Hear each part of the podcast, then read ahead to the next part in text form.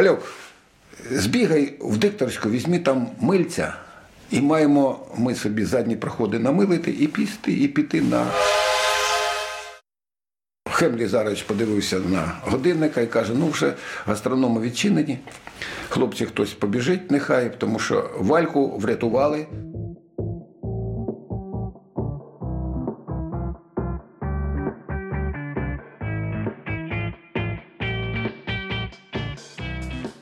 Ви слухаєте подкаст Світ Спорт Я з Валентином Щербачовим. Етапи становлення українського спорту. 1972 рік відомий приходом Олега Блохіна до Київського Динамо і початком розквіту клубу. Але не тільки цим запам'ятався той рік.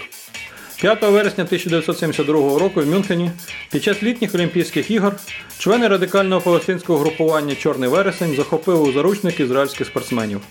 Перестрілка з німецькою поліцією закінчилась смертю п'яти терористів, поліцейського і 11 ізраїльських заручників. 26 травня 1972 року в ході першого в історії візиту президента США в СССР Ніксоном і Брежнєвим підписано договори про скорочення стратегічних наступальних озброєнь та обмеження систем проракетної оборони. А 29 травня угоду основи взаємовідносин між СССР та США. Ці документи заклали основу і розпочали процес розрядки напруженості між двома наддержавами. Валерій Борзов під час чемпіонату СССР з легкої атлетики 1972 року, готуючись до літньої олімпіади, четвертий раз у власній кар'єрі повторить європейський рекорд бігу на 100 метрів. Його результат 10 секунд рівно. У 1972 році був заснований футбольний клуб «Сільхозтехнік». На жаль, він припинив виступи у чемпіонатах України у липні 2005 року. 15 квітня 1972 року 20-річний динамівець Олег Блохін забив свій перший гол в чемпіонаті СССР у ворота Дніпропетровського Дніпра. За всі матчі 72 року Олег заб'є 18 голів. А що скаже про цей рік Валентин Щербачов? Легендарний український журналіст і спортивний коментатор.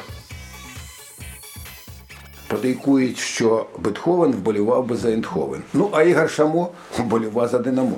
Така кричалка була на початку 70-х років у всіх болільників. Ну, а е, я починав якраз працювати як молодий, вже просто не редактор, а ведучий, бо вже два роки був на Хрещатику 26, але тепер, 72-й рік, я ще і е, веду свої програми, якими є редактором. І отут. Я думаю, те трапляється, про що е, дійсно зараз ніхто й не розуміє, що таке цензура на радіо, телебаченні, в газетах. А тоді цензори головліту сиділо у нас на Хрещатику 26, позмінно 8 годин мали вичитувати все. Інформацію, інформ останніх вістей, ну і, звичайно, сценарії спортивних програм. 72-й рік, рік Олімпіади в Мюнхені. Напружено робимо старти щотижня. Але ж для того, щоб оперативно подавати матеріал, я не можу здавати за три дні, як вимагає цензура, до передачі. Я знімаю ще в день передачі 16-метрова плівка. Це ж не те, що зараз записи, відеозаписи. І тому я здаю цю програму вже обкладинку і сценарій після того, як вона проходить в ефір. От Вона проходить в ефір в суботу, я маю здати в четвер. І я несу в понеділок до цензорів. Так у мене пройшов майже весь 72-й рік. Але перед самою Олімпіадою в Монреалі була така цензор. Чоловіки читали спортивні програми і не дивились на число, коли вони проходять. Віра Петрівна Зайцева, найжорстокіший і найжорсткіший цензор.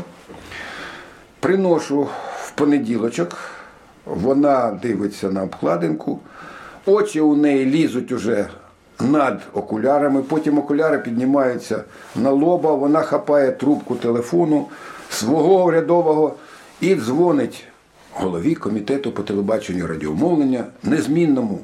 Миколі Артемовичу Скачко. Микола Артемович, тут ваш Щербачов, я так розумію, що Микола Артемович до тих пір ще й не знав, що такий є Щербачов. В житті такого не знав, не чув. А тут вона каже, ваш Щербачов, це ж це кримінальний злочин. Він припер мені сценарій, програми, яка пройшла. Ну, що ж, ідіть. Я хапаю цей сценарій, іду в редакцію, а це ми тоді робили програми при молодіжній редакції, в якій був головним редактором Хем Салганік, боєць, який ще в десанті е, служив в ту Другу світову війну, драматург, прекрасний знавець кількох мов. І він стоїть за своїм столом редакційним і каже: Вальок, збігай в дикторську, візьми там мильця, і маємо ми собі задні проходи намилити і пісти, і піти на килим. І, ну, я кажу, «М, Хема Єлізарович, як це так? Він каже, та це я жартую, але пішли, це не жарти.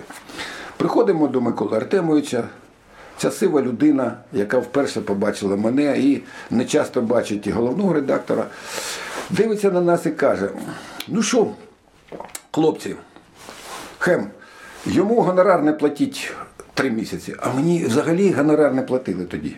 Я гонорари заробляв в газетах, в усіх республіканських газетах по всій Україні я писав все про спорт.